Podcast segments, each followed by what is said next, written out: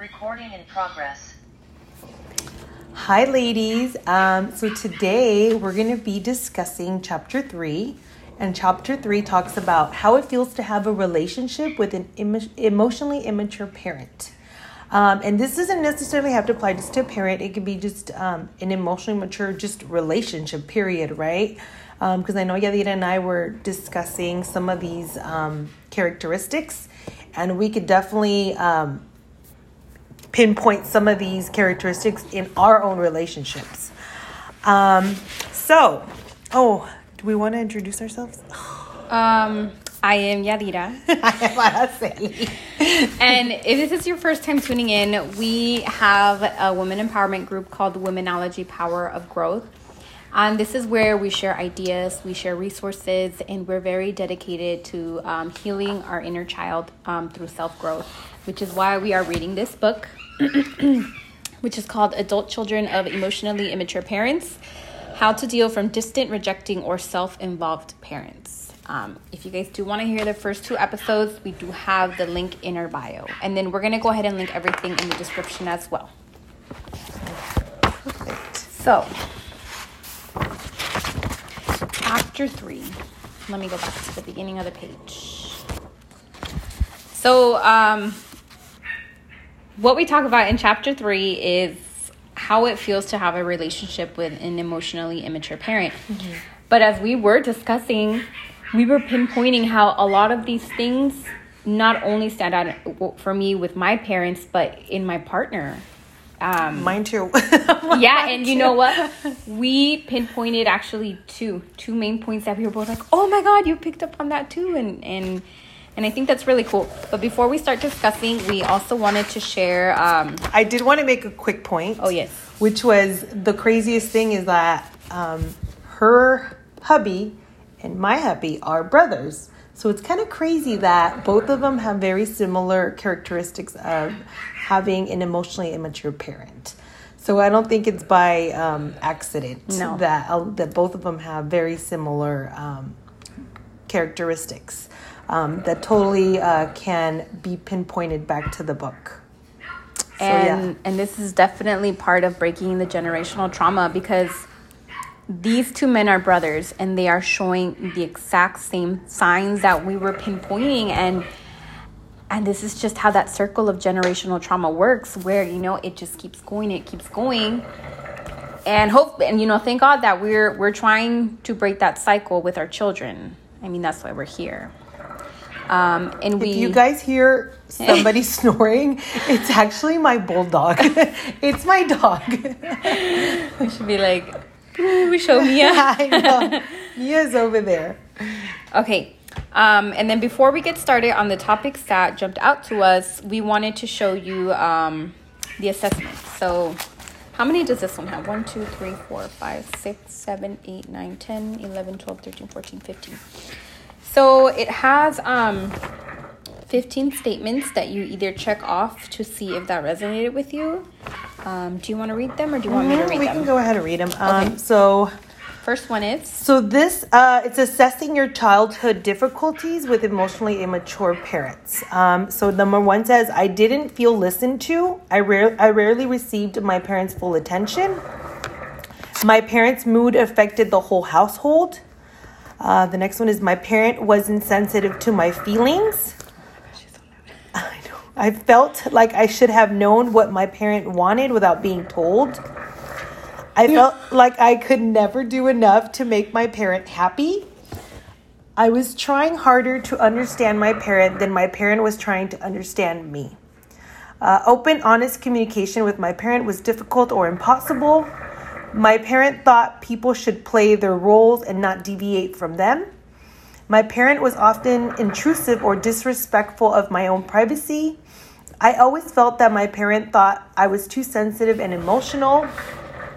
My parent played favorites in terms of who got the most attention. Um, my parent stopped listening when he or she didn't like what was being said.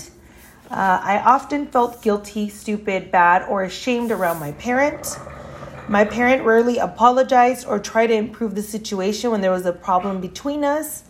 And last one is I often felt pent pent up anger toward my parent that I couldn't express.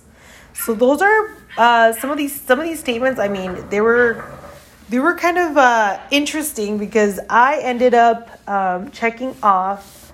I believe it was seven of seven of these fifteen statements. How many did you check off? I checked off 14. That's a lot. And I was telling her, I was like, wow, I was severely emotionally neglected. But I just feel like I, I was always very aware of things. And, you know, we're still trying to break that cycle. We're still trying to do better with our kids, which I'm super proud of us already. Oh, yeah, definitely. And, you know, I was thinking, you know, we're reading this book and we're doing these podcasts, um, and now we're on YouTube. And it's like, it's really not to bash our parents. No. Because we're trying to learn, we're trying to grow as women, not only for ourselves, but for, like Yadira keeps saying, Our for our children. Like, we don't want to keep making that same mistake that our parents, parents, parents made, you know? And it's like, those were different times. I mean, a lot of our parents, especially if you're Latino, you were either raised back in a different country, maybe even in a rural area uh, on a farm, because I know my parents were. And so they were different times. And the way that they needed to raise their kids during those times are a lot different than the way we're raising our kids. But why are we still doing the same things that our parents were doing? Yep. Back, you know, our grandparents actually were doing back in those days. So it's really about, like Yadira saying, it's really about breaking that cycle and learning to recognize that these characteristics of being uh, an emotionally immature parent, some of this, these characteristics we carry ourselves. So how do we break that, right? And I also wanted to add on to that that even though it's it's it says more so for parents, you know, how you were raised with those type of parents, it makes me reflect a lot as a parent, like a lot. Um, and it also makes me think about my partner a lot and maybe what he may have experienced growing up to make him the way that he is. Um, and then I also wanted to add to Araceli's statement about we're not here to bash our parents because let me just tell you when I first started reading the book, it was very emotional. I I did like I had a lot of built up resentment that I, I didn't know I carried until I started reading the book and I had to put the book down because I was really angry. And I stayed away from my mom's house for about two weeks. But then as you keep reading and you get more into chapter um, the end of chapter two, you start to realize that they tried to do the best that they could in their environment. Mm-hmm. And then it also explains that, you know, the stress levels that they were probably at, the trauma that they faced did not allow their brains to continue to develop, which is why they're so disconnected. So after I read that, I was like, how how can I be angry at them when they they were not given a chance? And this is why we're here today to give our children a chance to not follow in our footsteps. You know, we want to teach our children what respect is in, not only in a relationship with a partner, but respect within a parent and a child because your parent and a child relationship is your first relationship in life. And I feel like that will set the base for any type of friendship, amorous relationship, relationships with coworkers, just anything in general. You know, when when you were talking, Evita, um, what popped in my head was that, you know, you said our parents did the best that they could, right? Mm-hmm. And if you think about it, like our parents are not educated. No. we can actually pick up a book. Like our parents didn't have time to read self help books, mm-hmm. so they were busy trying to put food on the table and keep a roof over our heads. Yeah. So we can't expect them. I mean, they most of our parents, if you're a Latino, your parents came from a different country and they were just trying to make it. You know, they were trying to live that American dream. You know, um, their their definition of success was keeping a roof over your over your head and maybe even buying a home you know? That was what they what they strive for when they were coming here. They weren't thinking about like oh i'm gonna go to america and be the best parent i can be like no.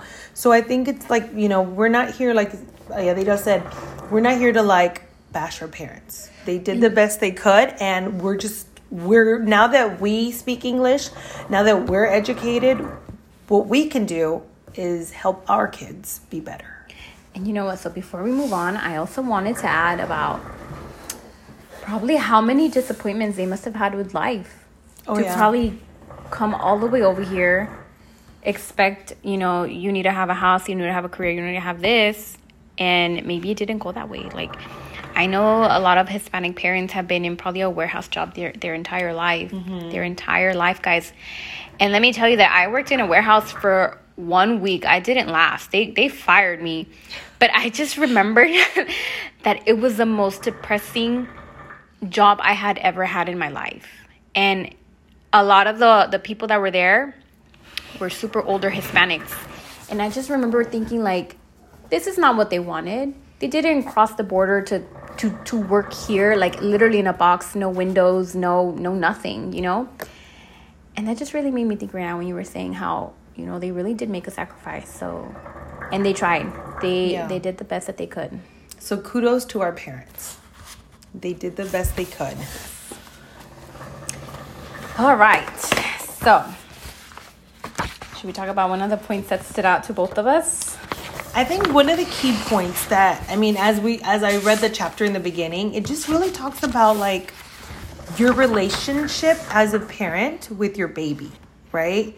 And so think about that relationship that you've had with your kids. Um, it really kind of like really struck me to think that a lot of times, and depending on you know your culture, me and Yadira were just talking about like when a baby's crying I don't think a baby just sits there and says, I'm going to piss my mom off. Let me just start crying, right?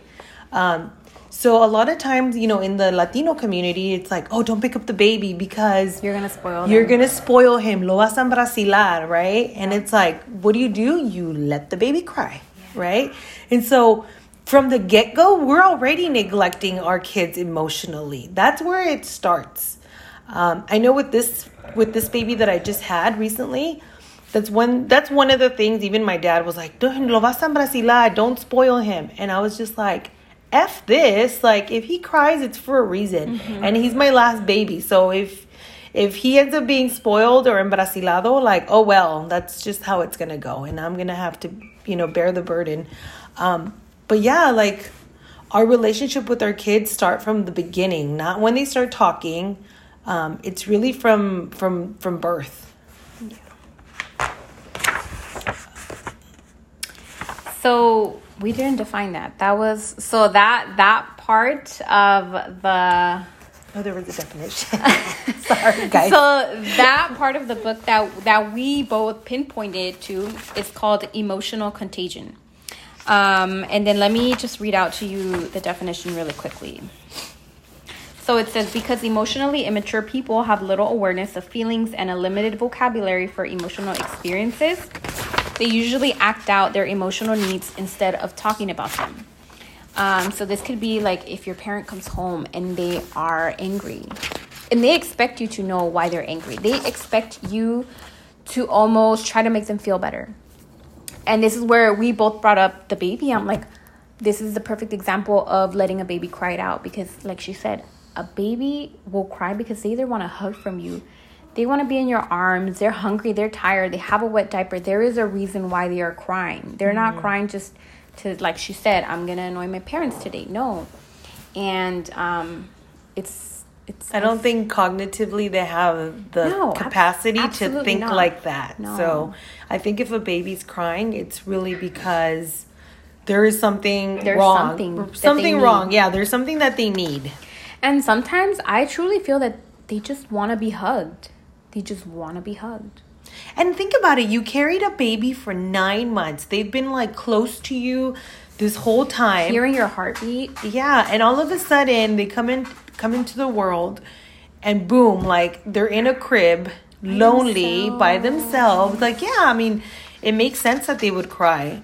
And the fact that we as a culture um, neglect them because they you know we don't want to spoil them that's kind of harsh. So that's yeah. something that i think as moms and as um, it, within the latino culture we definitely need to change um, because kids are not embracilados um, but yeah i think that whole um, the emotional contagion um, and it, that's something that hit me too because it talks about um, I even wrote it when I was reading the book. I wrote like, "Wow," because she didn't was, show them because I was like, "That's." I wrote Wow. wow, because I feel like it was me with with my kids. Um, um, it says here, uh, it says has emotional contagion which gets other people to feel what they're feeling and i'm like that so it's like if i'm feeling mad especially with my partner let me whisper um, especially with my partner i feel like it's like i'm feeling mad you're gonna feel mad too um, and it's like i'm not sure um, and i think it's mostly when he pisses me off right um, it's hard for me to really express how i feel and sometimes um, I need t- I need time to process what I'm feeling. So sometimes it'll take me a day. Sometimes it'll take me two days. But once I process what I'm feeling, then I'm able to talk about it. But right there and then, there is no way I'm going to talk about how I'm feeling. And I think a lot of it has to do with um, suppressing your emotions as a kid, right? Like when you're a kid and your parents are like, "Oh, don't cry." Everything is like, "No llores." Don't be a Yeah. chillon, or you know. And so, what do you learn to do? You learn to like You just suck it in. You suck it in and suppress your feelings. And so sometimes those feelings of hurt or sadness turn into anger. turn into anger. And that's one of the things that it talks about in the book too. Um, it talks about how, you know, your emotions of being neglect uh, neglected. Sometimes in in children, it, it they repress the anger and they can even turn that against themselves. And that's why you see kids who are depressed. That's why you see kids who are suicidal. Um, risky behavior. risky behaviors. And one of the things that it also talked about is if they're not, um, you know, exhibiting these types of um, Feelings? feelings and behaviors and emotions, sometimes it's like that passive aggressive uh, anger, which is like, uh, in order to defeat their parents and authority, um, you will start forgetting things. You start lying. You start delaying things or avoiding things. And how many of us started lying to our parents when we were young? Why would we lie, right? And it was because we didn't want to get our parents mad. But realistically, and it's like that starts transferring into your relationships. Think about Yeah. it. How many of us do something and are like, oh, I don't want to tell my spouse because they're going to get mad. Yeah. And now it's like I've learned, you know, over the years as I've grown, it's like who cares if they get mad? let them get mad and let them work through that Yeah. anger, right?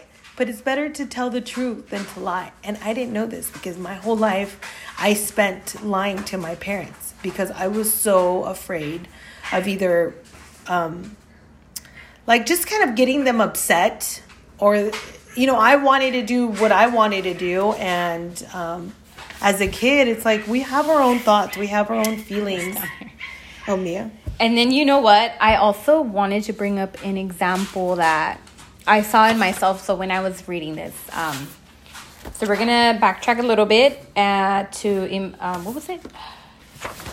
To emotional contagion. So it says, as parents, when they're distressed, they upset their children and everyone around them. Typically, with the result that others are willing to do anything to make them feel better. In this role reversal, the child catches a contagion of the parent's distress and feels responsible for making the parent feel better. So this is an example that I had. I think I had talked to you before about. So uh, there was a day where you know my home was just dirty, clutter everywhere, and I was just feeling stressed and pressured. Like I have to get everything done by myself.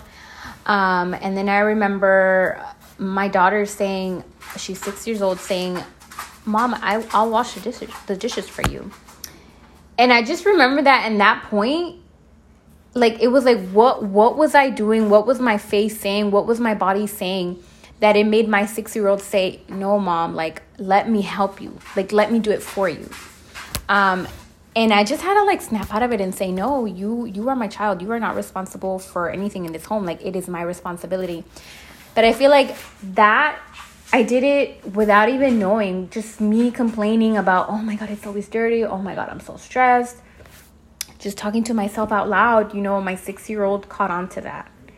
And sometimes it's like you think they're not listening, or you think they're not paying attention, or you think they don't understand, Yeah. but they are watching your every move. oh yeah So after that, I I was just like, you know what? Even if it is cluttered and it's dirty, like I can't allow myself to just vent out like that because she will try to do what she can to make me feel better and that is not her role mm-hmm. um, and i also wanted to mention that i feel like that's how the oldest daughter syndrome mm-hmm. begins mm-hmm. when the oldest daughter always wants to to take on the role of the helper of, of even sometimes they do a role reversal and, and the oldest daughter acts like the parent so I had to stop her right there and right then and there tell her, no, you are absolutely not washing any dishes. You know, you're a baby. You're not going to do none of this. But that just makes you reflect on what you can do better next time because, guys, we are not perfect parents. Oh no. But we I was like, oh no. You know, we're And trying. I'm a counselor and I feel like dude, sometimes I'm like, I know this stuff. Even, you know, I took my minor is in child development. Yeah. So it's in child development and family studies. So it's like I know this stuff, you know, because this is what I've studied for the, you know, for 12 years. And so I'm not even like some of the sometimes I do think that I'm just like I have to like, but like you click on it right away and you're like, oh, like yeah, I, I, do, I that? do, yeah, I oh, do, and I'll, I'll go and I'll follow like um, today. You know, just just a small story. Today, I told my my son I was going to help him build a chair, and I was so busy today running around doing a thousand things. And he kept saying, "Mom, like he wanted to spend time with me fixing that, building that chair." Um, and I'm the type of person where if I say I'm going to do something, I do it. So I told him, give me 10 minutes and then I'll do it. But the thing is that I feel like with my kids, um, I've always been one, you know, I, I told them that I was going to do it and then I ended up not doing it for until a little while. But I went and I apologized. I was like, you know what? I told you I was going to do it um, at this time and I, I got so busy. So I apologized. So I think part of it is like reflecting and apologizing. Like, yeah, sometimes you'll say things um, that maybe you shouldn't have said, but I think the proper thing to do is apologize to your kids and just own it. Like, I'm yeah. sorry, I got busy. I'm sorry, I forgot. I'm sorry. Mm-hmm. This because you know what? Another thing that as soon as I had my my first baby, one thing I'm really big on is apologizing. And I feel like in the Hispanic community, I remember when my parents would hear me say, "Oh my gosh, I'm so sorry. I'm sorry I yelled at you. I'm sorry I did this." They would be like, "Why are you apologizing?" And again, not necessarily I don't think that they mean anything wrong by that, but they just wouldn't understand why. And for me, it came from my mom, you know, hitting me or yelling at me, spanking at me, and I go crying in my room for hours.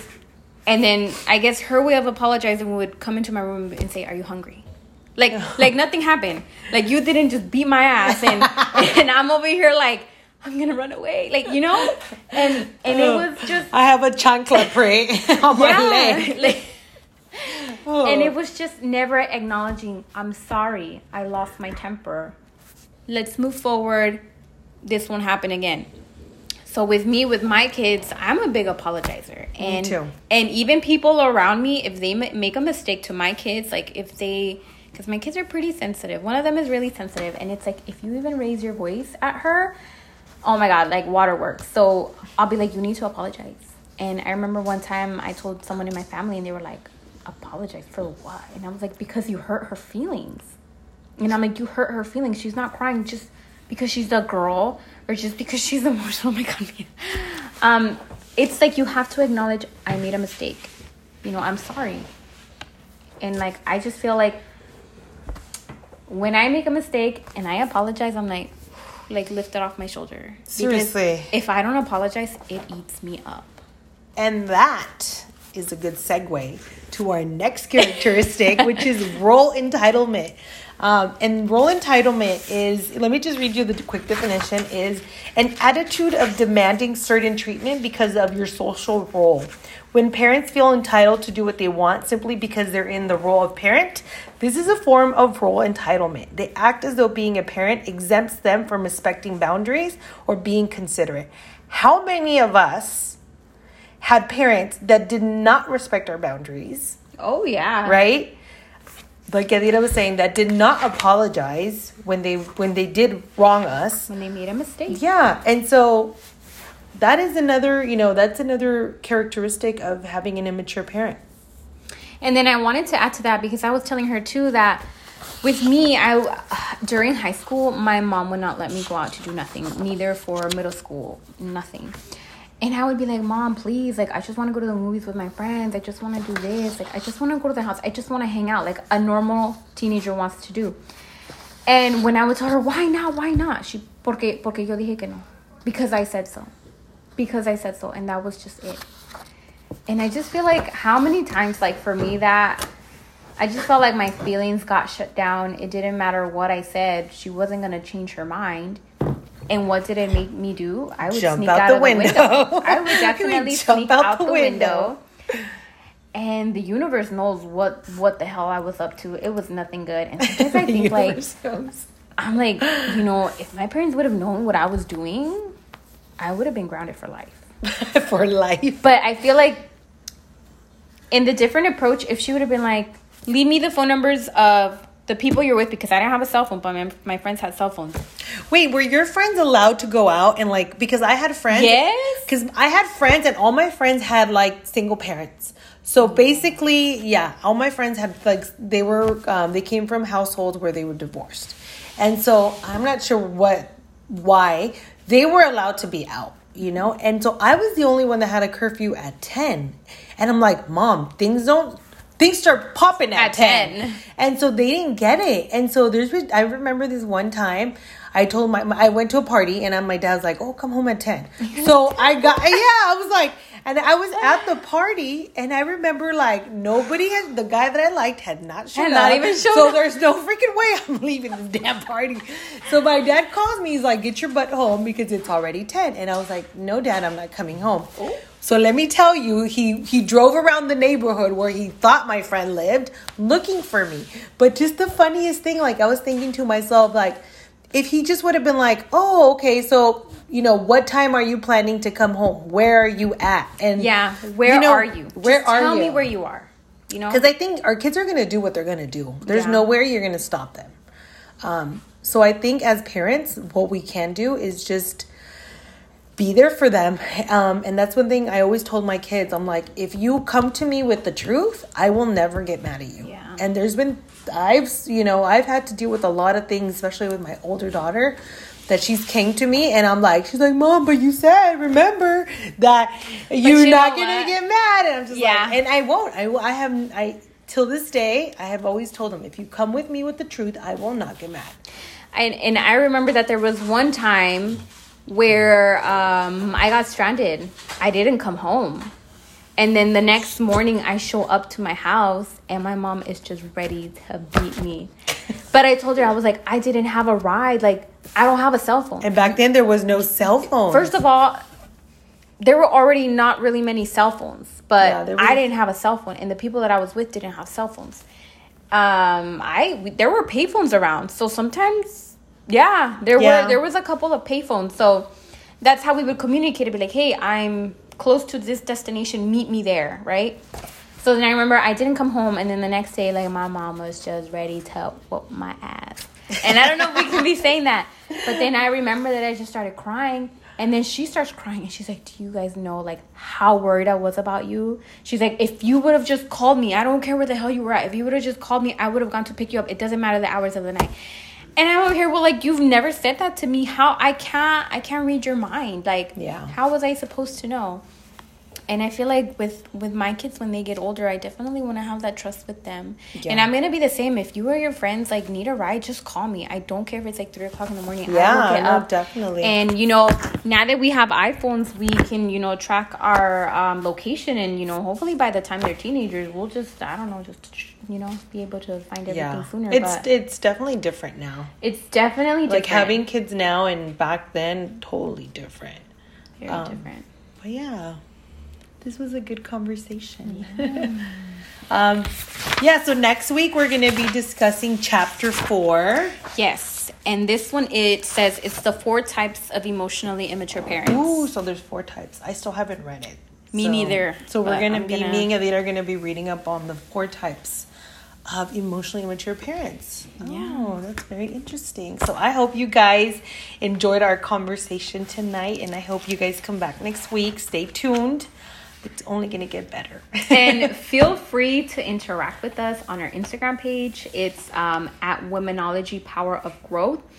Or in the comments too, like let us know your experiences. There's also topics here that we didn't cover because maybe they just didn't stand out to us as much. So if you see a topic that stood out to you, like we want to hear it, we want to know about it. Yeah, because I'm sure people don't just want our perspective, but I know that there's so many of us who went through through this, and we're we want to talk about it. Mm-hmm. And we're here to grow. So let's just empower each other to grow. Yep. Have a good night. Recording stopped. How long was that?